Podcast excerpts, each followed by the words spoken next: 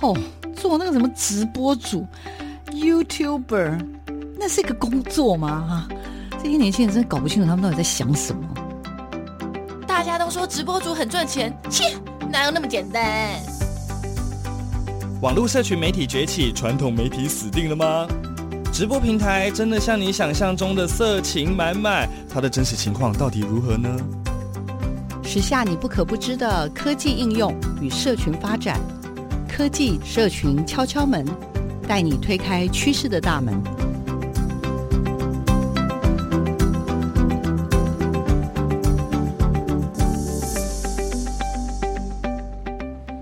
欢迎收听每个礼拜六的上午十点到十一点的科技社群敲敲门，我是主持人小黄老师。各位空中的听众朋友，大家早安！很开心我们又在空中跟所有听众朋友相会喽。啊这个礼拜呢，我们要带大家去认识什么样的关于科技跟社群的新趋势呢？小王老师这礼拜啊，就是真的又是再次的出任务。前几个礼拜去蓝屿刚出完任务啊，这礼拜呢，虽然回到了我们呃这个美丽的大岛呢，但是我还是需要为大家呢再去出一个一个很棒的任务。那这个礼拜为大家呢，就是想要介绍的，我觉得是一个还蛮重要的一个议题。那其实小王老师最近也一直在思考这个问题了哈，我想跟听众朋友可以聊一聊。今天比较聚焦的是。嗯，所谓的这个抗衰老这件事情，那这件事情大家觉得跟科学有没有关系？当然有关系喽。所以今天为大家邀请到的呢，就是一一位专家。那小王老师到我们的这个专家的诊所呢，希望透过我们这位专家呢，有机会让大家能够对于这种所谓的抗衰老，然后怎么样让自己能够回春，好吗？希望呢有机会能够多一点点的认识，比如说抗衰老、回春是什么，甚至今天希望有机会可以聊聊。干细胞的研究，我们今天为大家邀请到的是朱恒毅朱院长呢，他能够用非常非常浅显易懂的方式来跟我们大家。介绍跟认识到以刚刚我上述所说的这么多这么多的专业的术语，那也希望大家能够了解哦。好，我们先邀请一下我们今天的受访者朱恒毅院长，然后朱院长是目前服务于台北的富乐诊所哦，然后也是目前也是生技公司的总经理。好，我们有请主持人小花老师好，各位听众朋友大家好。院长要不要跟我们大家先简单的自我介绍啊？那当然，除了在哪里服务，还可以介绍一下自己的专长，哎，好不好？好，来跟大家介绍一下。啊，我想我医学院毕业以后，在长庚医院就做了麻醉的工作哈。那大家知道，麻醉是个比较复杂的，也是很重要的一个。那当时我在总医师训练完的时候，刚好长庚医院要成立一个肿瘤中心，就把我选中了，就派到哈佛大学去学。癌症末期的照顾，就疼痛照顾，哈，我们叫 pain control。那于是我在那边就呃学了很多很多对于慢性急性疼痛的控制，然后回还有台湾之后，我就做了很多在癌症末期的安宁的这种啊病人的照顾，还有一些很顽强的，像疱疹后神经炎产生的非常严重的这种顽固性疼痛的一些一些治疗。那后来其实我做了两三年之后。我有一个很深的感触，就是说我的病人家属都很谢谢我啊，可是我的病人都是到最后都是死亡哈，所以我那时候很有点挫折。我觉得，呃，就是说虽然我有些人拿给我匾额，有一次我记得我接到一张匾额，上面写树金德厚，我觉得我有点有点呃不好意思啊。我觉得我并没有真正对这个病人呃做了，虽然我让他不痛，让他在癌症的末期得到一些安宁，可是我并没有真的呃治疗好这个病人哈。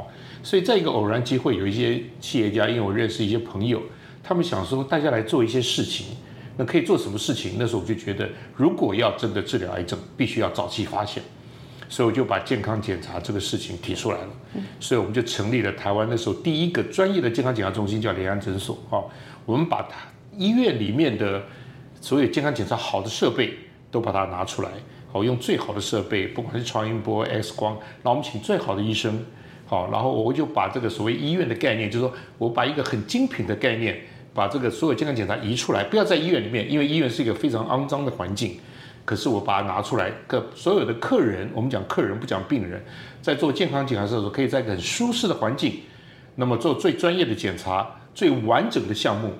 得到很好的结果，所以那时候联安检查就呃联安健诊就可以说一炮而红，应该是一炮而红，对对，就是其实我们从一般一般小白应该都都听过，我们都都，所以到后来我就走到了这条路上，因为我们慢慢的发展，想成为一个很好的预防医学机构，所以就走入了抗医学的抗衰老领域里面。那么我们就到法国去，跟法国的医生合作了一个呃抗衰老的医医院，我们叫安发诊所哈，因为联安跟法国，所以我们叫安发诊所。嗯嗯、当然后来是由王院长来来主持这个事情。那当然我也一直参与，所以到后来我也到美国拿到了这个抗衰老，我们叫 A4M，就是 American Anti-Aging Association of Medicine，就是四个 A 的这个叫我们叫美国抗衰老医学会的专科。然后慢慢的在做这个期间，于是就做了呃更多的精确的健康检查。嗯，是在健康检查的领域里面，在健康检查的进步，我都有参与到，包括了用无痛，就是因为我是麻醉科的，所以我倡导了无痛大肠镜的胃镜。好，那个时候我把整个做的非常的，现在所有的人几乎做都做无痛，那是是我开始整个大量的提倡起来。那我成立了台湾第一个用核磁共振检查癌症，在荣总。好，那时候跟郑慧正医师啊、呃，我们合作了一个一个这个荣科，那么用 MRI，好，到最后用 CT，就不同的这种大型的设备来检查，让这个无所遁形。那那个时候，我记得最早的时候，高一那个时候有一个叫做 Messenger RNA，哦，就是这一次做这个疫苗，这个 Messenger RNA，这个等一下要举手，你 可以用那个中文翻译给我们听吗？叫什么？呃，叫做讯息 RNA，就是说。我们的 DNA 在复制的时候一定要有讯息 RNA，所以在癌细胞复制的时候，它会这个 DNA 就在复制的时候，它会跑出一些讯息 RNA，是癌细胞的讯息 RNA。所以我们由测这个讯息 RNA 就可以找到很少很少的癌症。你想想看，一个癌细胞在长到一公分的时候是一乘以十的九次方个细胞，所以等到长到一公分的时候已经有一亿个细胞以上啊。所以当这个在很小很小的时候，甚至于连影像医学都看不到的时候。我们怎么知道你身里面癌细胞已经产生了？就是因为它要复制，那它这个复制的过程当中会跑出 messenger RNA，那慢慢的这个我们测，那所以我那个时候从联安也引进了来测 messenger RNA，那时候跟高医合作，只可惜这个技术到后来没有很成熟，因为 messenger RNA 非常的不稳定，所以一下就没有了，哦，所以有的时候会测不到，或者说，所以就会有比较有伪阴性、伪阳性的情况。嗯。朱院长刚刚聊到的这个，我我觉得这个故事还蛮动人的。我想听众朋友应该跟我大概都有同样的感受，就是说，呃，以前最早因为当时做的是麻醉，甚至是无痛，所以有机会到美国去学习。是的，是的。那呃，但是回来之后，虽然拿到了很很好的训练之后，可是每回来几年之后，其实每天就刚刚讲了，不管是家人谢谢你，但是终究你看见的就是这种生命的消逝。是的。是不是有机会往前一点？也就是说，在那个疾病可能在很很初期的时候，那呃，我们有多一点点的方式。刚刚讲，可能透过健检，是透过很多的这种本来我们很害怕的做什么 什么大肠镜等等，什么胃镜那些以前啊，对，一听到大家都会很怕，对，甚至于不做。那有一个很呃切身的例子，就是我以前有一个在外商银行一个副总经理，是我很好的朋友。他以前这个外商银行每年都给他们做，当然在别的健诊中心，我不要讲名字哈。那每年就做抽血啦、X 光啦、超音波这种。那因为那个健诊中心没有大肠镜胃镜，因为他们没有无痛，大家也不会去做。结果他有一次跟我讲说：“哎哎哎，Henry，我我大便有血耶。”那我一听，我说多久了？他说大概一个月。我说那你赶快。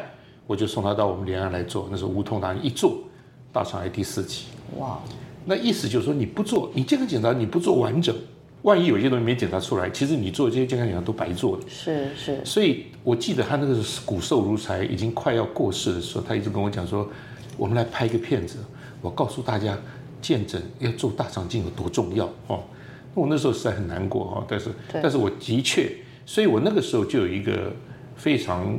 深刻的理念就是说，我们要做健诊，我们不是做做糊弄糊弄就算了，我们一定要做对大家有益的。所以为什么会设立了影像医学中心？因为我知道了，原来影像医学可以找到非常小的癌症，哦，而且无所遁形。所以现在健康检查这么进步，慢慢来到现在，甚至于现在更新的叫做 liquid biopsy，就是血液中的这个癌细胞。意思就是说，我刚刚讲癌细胞不管在身体哪一部分，它在很小的时候你根本看不到，也抓不到。可是它要复制，它要分裂。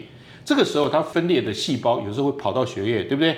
有的时候它复制的 DNA 会跑到血液里面去，好，所以我们测血中的癌细胞或是血中的癌细胞的 DNA，我们叫 CTC 或是 ctDNA。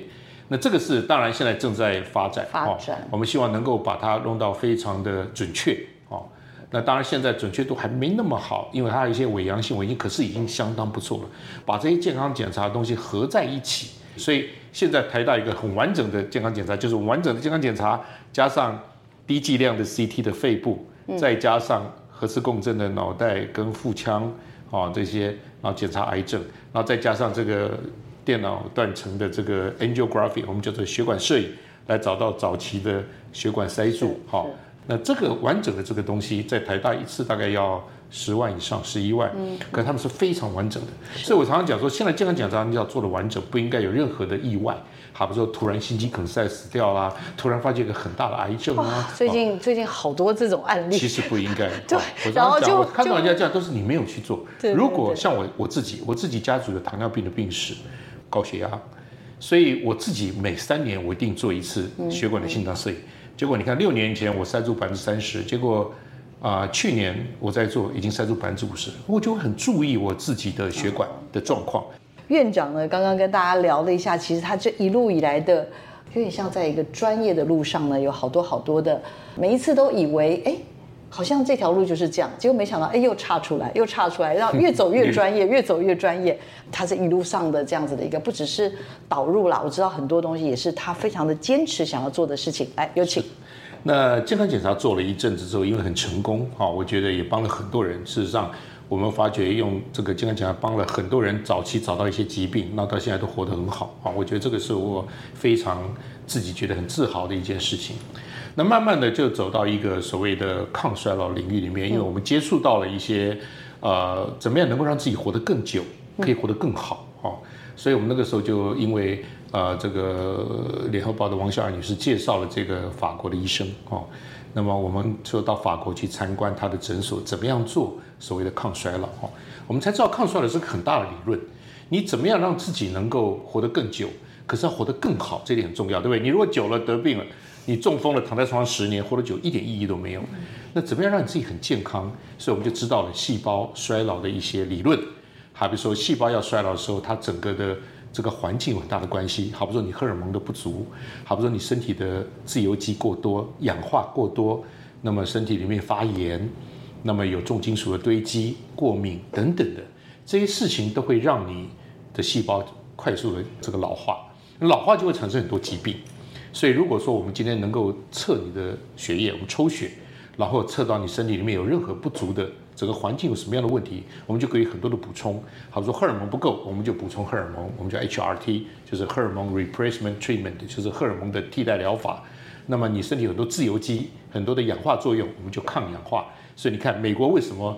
因为美国的食物很糟糕的，美国人又胖又容易得心脏血管疾病。诶，他们为什么在他的健康食物里面有很多所谓的抗氧化剂？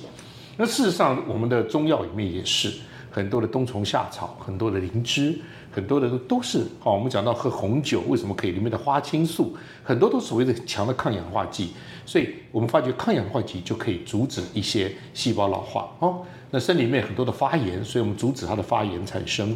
那么身体里面重金属，我们怎么样排毒？怎么样排出重金属？螯合的疗法。所以像这样子，我们就抽血，知道你身体的状况。我们就可以很多的补充，然后让细胞慢慢的这个减缓它的老化的速度，所以这就走了一个抗衰老医学。因为以前大家认为抗衰老，好比说你做一些美容手术，是不是也抗衰老？是的，你表面看起来年轻了，可是你如果身体里面有非常非常多的因素让你能够快速衰老，其实你就算表面做的年轻，到最后它这个变化也很快，很快这个是做的年轻的这些手脸上的，不管你是用手术也好。你擦很多保养品也好，它也会快速老化哈。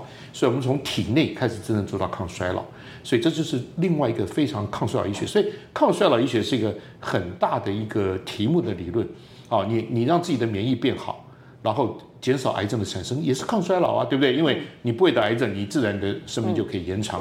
你让你的自己免疫变好，你减少很多疾病的产生，你就可以抗衰老。所以整个抗衰老里面就包括了很多很多的。刚刚我讲过了，让自己好。那我们自己本身怎么样做到抗衰老呢？其实我们吃东西好，你的饮食是最重要的。好，我们讲 what you are eat，you are what you eat，就是你你百分之七十都是因为你吃东西造成的。所以在国外有这个全世界最好的饮食，这个 W W T O 有这个 W H O 有这个发表是地中海饮食，哈、嗯，不饱和脂肪酸的油，哦，有很多的深海鱼类，那么用很多的 herbs，就是这些抗氧化剂，喝红酒，哦，用很多的 garlic 蒜。葱这种，就是说它很好的饮食，所以你可以在地中海那边，意大利的南部、西班牙，你会发现他们生活很悠闲，对不对？然后很多白发老太太在这个这个很好的环境中，可你看美国很忙碌、很压力很大，然后吃的非常的油炸牛排、冰淇淋、可乐，对吧？哎，他们的身体就就会，所以为什么他们就需要很多的是所谓抗氧化剂来帮忙？嗯所以整个的抗衰老的意义里面，第一个吃，第二个要适当的运动。那适当的运动很重要，因为运动除了可以让你健康以外，可以增加你的免疫等等的哈。所以再来就是要有良好的生活习惯哦，不要抽烟，不要熬夜等等的。第四个就要有舒压哦，你一定要找到一个很好的舒压管道，因为压力可以造成一个人免疫急剧的下降，可以造成很多问题，大家所谓的身心的疾病。好，这四个是不需要医生的，这四个你自己都可以做得很好。如果你有很好的饮食、适当的运动、很好的舒压的管道，好，每天都能够舒压，哎，然后再来就是你有不要有不好的生活习惯，这样基本上你就比人家多十年了。然后每天多喝水，哦，水是最便宜的抗衰老的东西。好，嗯，这个以外，刚刚我讲的那医学能够帮忙你，就是我刚刚讲的，好，我们可以做很多抗衰老的照顾，好，所以这个就是一个抗衰老的一个最基本的一个。所以我常常跟人家讲，你前面这四样做到。你就基本上比较多活十年了，好，嗯，然后如果你还正需要，那我们抗衰老医学就可以帮忙你，好，给你测一些东西，给你补充一些你需要的东西，所以你身体就可以很健康，这样子你就可以非常健康，可以活得很久，然后又可以活得很好，好，这就达到抗衰老的目的。我又想要忍不住举手，听众朋友应该会，如果有机会在旁边看到小黄老师，就忍不住又又想要举手，就是刚刚呃朱院长有聊到说。呃，就是从医师嘛，在医院里面的医师、总医师，然后到后来就是变成是健检中心。但健检中心之后，因为企业家的引荐，所以有机会认识了抗衰老。我在猜第一次接触的时候，应该吓一跳吧，说哇，原来这是。一大不是说不是一个科而已，它简直就是一大片。这个就是当你进入一个人，就像我进入，我一开始在做这个癌症的照顾，我后来觉得说怎么样能够早期的检查癌症，然后进入健康检查领域，我才知道健康检查其实是一个很大的领域。好，怎么样能够用一个早期真的能够检查出疾病，哦，而不要说检查出来都太晚了也没有意义。怎么样真的能够早期的检查？像我那时候引进第一个乳房摄影。是叫 Bennett 一个机器，它是夹住乳房的时候，我可以往外拉，然后让整个的乳乳房这个地方都照得很清楚。因为早期的你没有往外拉的话，你在胸腔壁跟乳腺之间的那一小块地方你会 miss 掉。可是当这个机器出来的时候，他就可以把这个乳房夹住拉出，虽然会有点痛，可他做的非常准确啊。所以像这样子，就是我真正引引进一些好的仪器，像我那时候引进非常好的超音波，记忆的超音波，那么到最后用这个 Philip 的超音波，它可以。剪得很清楚啊，例子非常的清楚，所以我们用好的仪器就可以帮忙人家早期的诊断出一些问题。嗯嗯、所以我知道在健诊领域里面有很多很多值得我们去探讨的。对，所以我引进了很多很多这些新的东西。对，然后接触到了抗衰老。对啊，就是因为是一个很大的。那我再去参观了，我才说 哦，原来全世界开始有这种。所以那时候在一九九三、一九九四年的时候，我记得那时候我到美国去参加美国这个 A4M 的大会，我才知道哦，原来。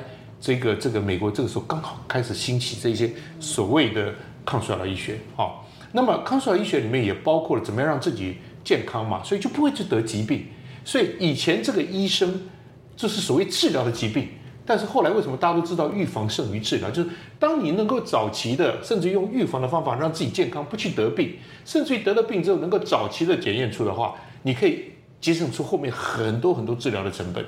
所以现在的医学也慢慢，大家连大家都朗朗上口说预防胜于治疗。嗯，可怎么样真的真的做到预防？好，这就是我讲的，怎么样能够好的生活习惯，怎么样能够有好的这个运动习惯，怎么样能够舒压，怎么样能够好的生活习惯，然后完了以后，怎么样能够再利用医学定期的做健康检查，然后真的呃让自己的哪里呃不够的，身体里面有一些不够的，那能够把它补充，能够做到抗氧化，减少自由基等等的。医学在帮忙你。嗯，那这样的话，这个就是一个很好的一个医学的这个人生的领域哈。是是，我刚刚在听的时候，其实已经有很多那个关键词一直跳出来，因为院长有聊到，朱院长聊到预防医学，有聊到抗衰老啊，然后呢，有其实之前也聊到，就是前面我已经有介绍了，比如说回春，还有这个干细胞，各位应该有有感受到我的问号，就是说。因为感觉上就是有机会去参加国际的研讨会，有机会去法国，发现这是一怎么讲？它也可以说是一片蓝海啦。这真的是一个很大的一门学问。可是这中间彼此之间的关联是什么？在这些刚刚所听到的这些名词，每一个因为都还蛮诱人的，我相信大家都好关心。不管今天你是谁，OK，只要听到这些，当然。呃，我相信啦，大家都会非常非常感兴趣，所以今天请院长呢，就是特别花时间来跟大家，真的就是从呃所谓的预防医学或者是抗衰老这件事情啊，要先从 A B C 这件事情开始学起。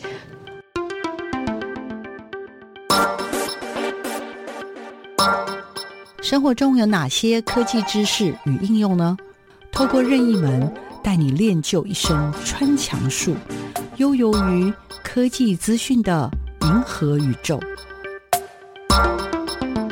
科技任意门。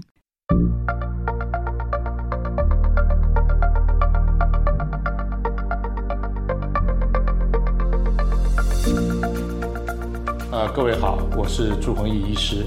那我想今天介绍大家一个所谓的细胞疗法。那细胞疗法现在非常的越来越热门，也被全世界很多先进的学者所研究。那细胞疗法分成两个部分，第一个是免疫细胞，第二个是干细胞。那免疫细胞就是我们身上的一个防御的一个白血球，那么 T 细胞啊，它是一个后天的免疫，就是它可以预防所谓的各种的细胞的病毒啊、细菌的侵犯，也可以预防癌细胞的产生。所以当我们的免疫细胞如果够强，那么我们就可以阻止身上不正常细胞的发展，好，给它发生。那当然，所以免疫细胞不好，因为我们的癌症是在呃体内自然产生的，并不是从外来传染的，它是身体的细胞的病变。但是它病变，好比说我们出去走一趟，辐射，或者我们吃一些烧烤的食物，那么细胞就有一些病变，这些病变很快就被我们的免疫系统所清除掉，就不会有癌症的发生。可是当你免疫不好的时候，我们就会让这些癌细胞慢慢慢慢长。然后到最后变成癌症，所以免疫细胞是我们身上的防线。我们可以把自己的细胞，我们把它抽血出来，然后去培养它，培养成一百倍、五百倍，而且它的毒杀力变得非常强。好，意思就是说，一个老弱残兵，如果你身上已经是老弱残兵了，你就容易得到癌症。可是如果我们可以把它这个培养成这个身强力壮的这个斯巴达三百壮士的兵，于是他就可以很快的清除掉这些身上所需要清除的细胞。这叫免疫细胞疗法。那干细胞疗法就是因为干细胞是我们身上最年轻的细胞，英文叫 stem cell，它可以分化成身上两百七十种不同的细胞。那我们身上在受伤的时候，或是我们每天老化的细胞这凋零，都是这些年轻的细胞出来取代的。所以，我们就是把这个细胞，因为它可以再生成不同的器官跟细胞，所以它就能够在年轻的时候我们把它储存起来。到年纪大的时候，我们这种机能退化的时候，我们就可以把银行里面储存细胞拿出来，打到我们自己的身上去，让它去发挥它再生的功用。好，所以这就是目前一个简单的细胞疗法的解释。如果能够做到这样，清除跟再生，清除跟再生，于是我们就好像保养自己一样，我们把老化的细胞、不正常细胞清掉，然后用这个干细胞来再生，理论上就可以维持一个很年轻的身体。各位。这样对细胞疗法清楚了吗？今天为听众朋友邀请到的是我们台北富乐诊所的朱恒毅朱院长。那这个朱院长呢，本身也是台北的影艺生医科技公司的总经理。然后我们的这个朱院长呢，其实他有非常非常。精彩的这种所谓的经历跟背景了哈，首先当然就是非常好的这个见解的这个部分的导入台湾，我觉得是真的算是加惠了很多的朋友们。除了健检之外呢，目前目前院长也投入了相当多的这个时间精力啊，开始在去处理这些，例如抗衰老这个部分。那接下来时间我就要交给院长跟我们继续聊，因为其实我最好奇的是到底。哪一个是最大的？什么包含什么？就是我 我觉得听众朋友应该会跟我一样，就是有很多黑人问号。来，有请院长。好，所以我们现在这个阶段，我就讲从我一开始做健康检查，然后进到抗衰老领域里面去。那抗衰老一开始的这个东西就是阻止细胞老化，好，所以我们可以叫做冻龄啊。那慢慢大概在二零零八年的时候。那个时候，整个世界兴起了一个很大的风潮，就是干细胞的兴起。干细胞其实很早就在被人家使用在白血病的治疗，我们叫骨髓移植，它就是血液干细胞。但后来科学家发觉，其实在我们的身体里面有各种不同的干细胞，都负责了不同的作用。那我们身体里面的所有的细胞都是干细胞分化出来的。所以，当我们今天受伤了，这个开刀了，那怎么愈合的？怎么修复的？就是我们受伤的地方就会分泌出一些讯号，然后我们的骨髓就会。跑出很多很多干细胞到这个地方去，形成一个很好的环境，我们叫微环境，然后促使各种的细胞进来修复。所以人体是个非常非常复杂的一个环境，也是个非常棒的环境，它可以自我的修复，维持的都是年轻的细胞的话，那就可以达到体内的真正抗衰老的目的。所以在大概在呃二零零九年、二零零八年、二零零九年的时候，我很有一个机会就接触到美国一个干细胞公司。那当时美国干细胞公司因为布希总统都那个时候非常严格的限制它的发展，所以这些公司都面临倒闭啊等等。但是奥巴马总统当时开放了一个条款，就是在合理、合情、有限度的条件下，允许各种干细胞的研究发展。所以当时整个干细胞公司就又开始火起来了。所以那个时候我们就偶然机会，那我结合了现在的董事长。那我们投资了美国这家公司，然后拿到了它的这个亚洲，就是中国大陆、台湾等等地的这些啊独家的代理权，所以我们就开始萃取自自我的干细胞哈，那么来把它趁年轻的时候，把我们好的干细胞、健康的干细胞留下来，就好像年轻的时候你会赚钱，我们把钱存到银行一样，所以我们把细胞存到银行里面去，我们叫细胞银行，所以我们可以用零下负一百九十度。好，我们把我们的萃取出来的健康的骨髓的干细胞，把它放起来。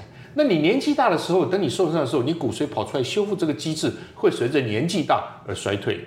所以我们就趁你需要的时候，我们就把它从银行里面拿出来，然后回输过去。好比说，你今天如果年纪大了骨折了，诶，我们就很快，或者你刚开完刀，我们很快把它回输过来。我们会发觉这一个愈合的非常的快速。我们有一个八十岁的妈妈。那么他也因为儿子女儿做得很好，妈妈来做，就他妈妈做了以后，有一次他跌倒了，造成了手的骨折。那么医生给他裹了石膏，跟他讲：“你这个八十几岁一定要三个月以后，至少要三个月才愈合。”结果他的这个一个月以后要换石膏嘛，哈，因为年这个天气热要换石膏，就拆掉之后照 X 光，医生说：“啊，你已经愈合得非常好了，不需要再裹石膏了。”哈。所以，对于一个八十几岁的老年人，你看，如果他真的平常做干细胞，甚至于他骨折之后后来回溯了干细胞之后，他发觉他的愈合非常好。我们有很多像这样的例子，手术以后马上来回溯，身体愈合的非常的快速哦。所以干细胞就是一个能够让你再生的一个嗯细胞哈。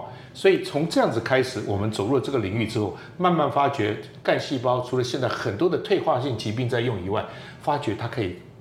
防止衰老，哦，因为它可以取代，我们可以把这些老化的细胞清掉，因为在我们的器官里面有一些，因为随着它慢慢细胞分裂、分裂、分裂以后，这个细胞到最后一个时段它不能分裂了，我们叫做僵尸细胞，哦，叫 senescent cell，它不会再分裂了，可它没有死亡，它没有凋零，所以它会分泌一些物质，我们这物质叫 SASP，那 SASP 它就会造成细胞的很多很多的。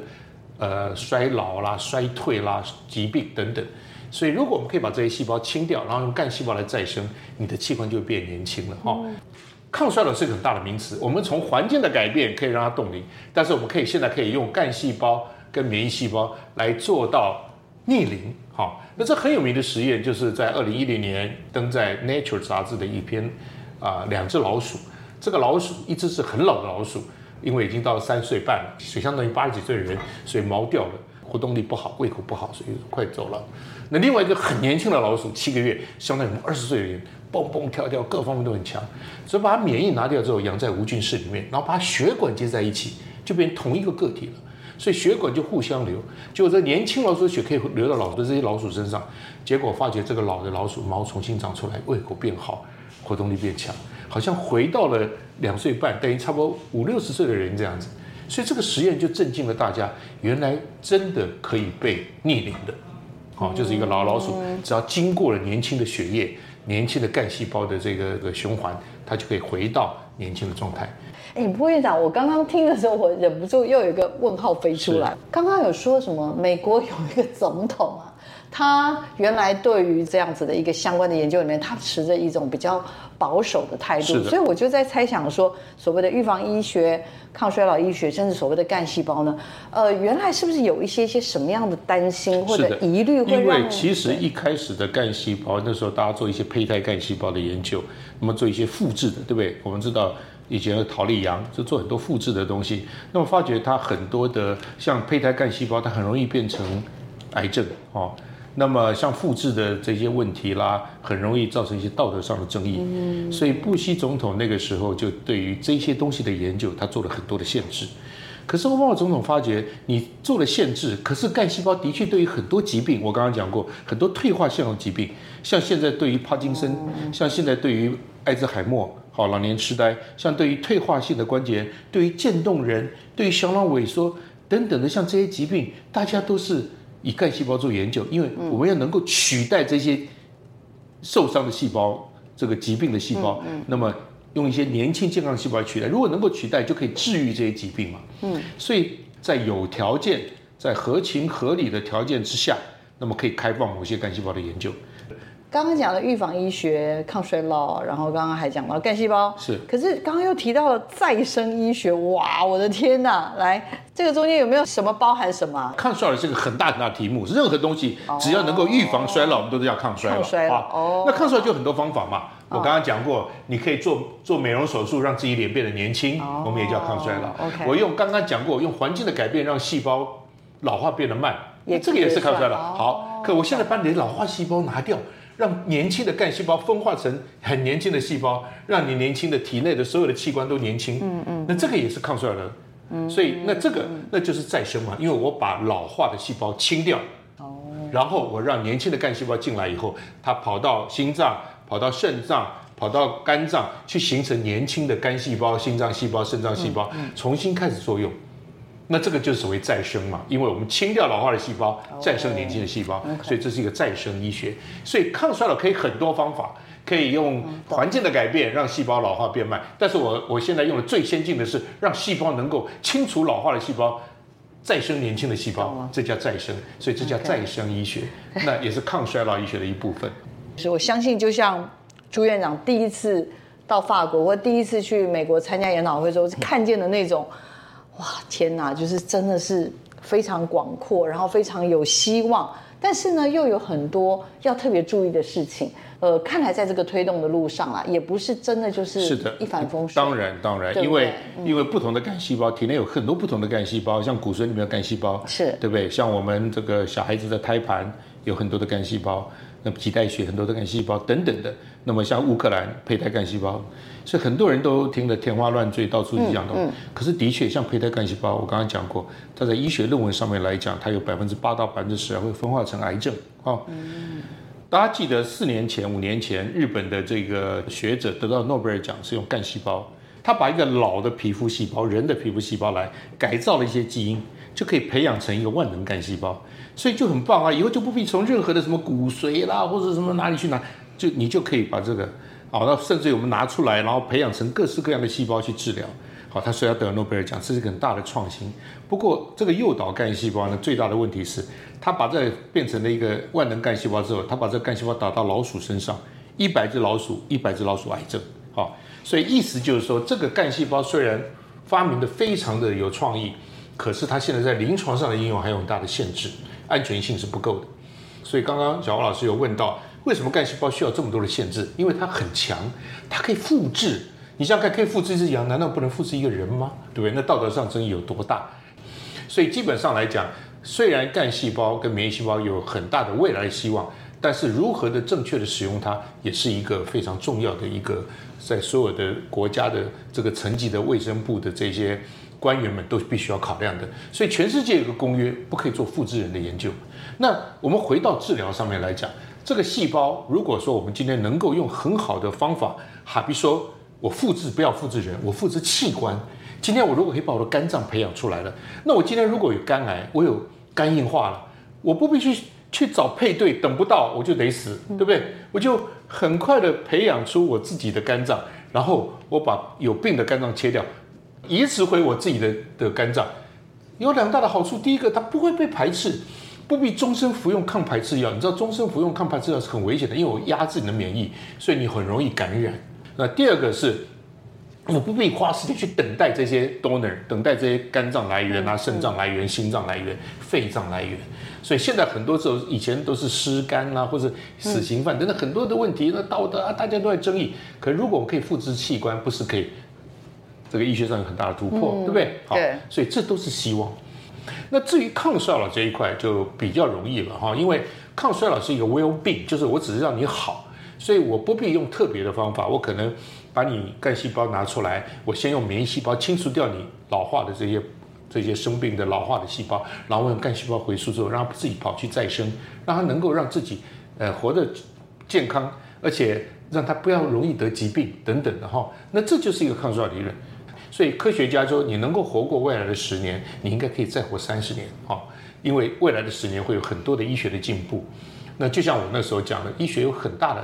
三次的进步，第一次进步是盘尼西林的发明，好，第一次世界大战，那么那个时候生病，盘尼西林发明之后，抗生素，所以很多很多的感染疾病，对不对？早期我们知道很多我们的皇帝死于什么肺结核，对不对？什么肺痨，以前都是死亡，天花就是，哎，现在抗生素出来了，所以让人类整个寿命提升了。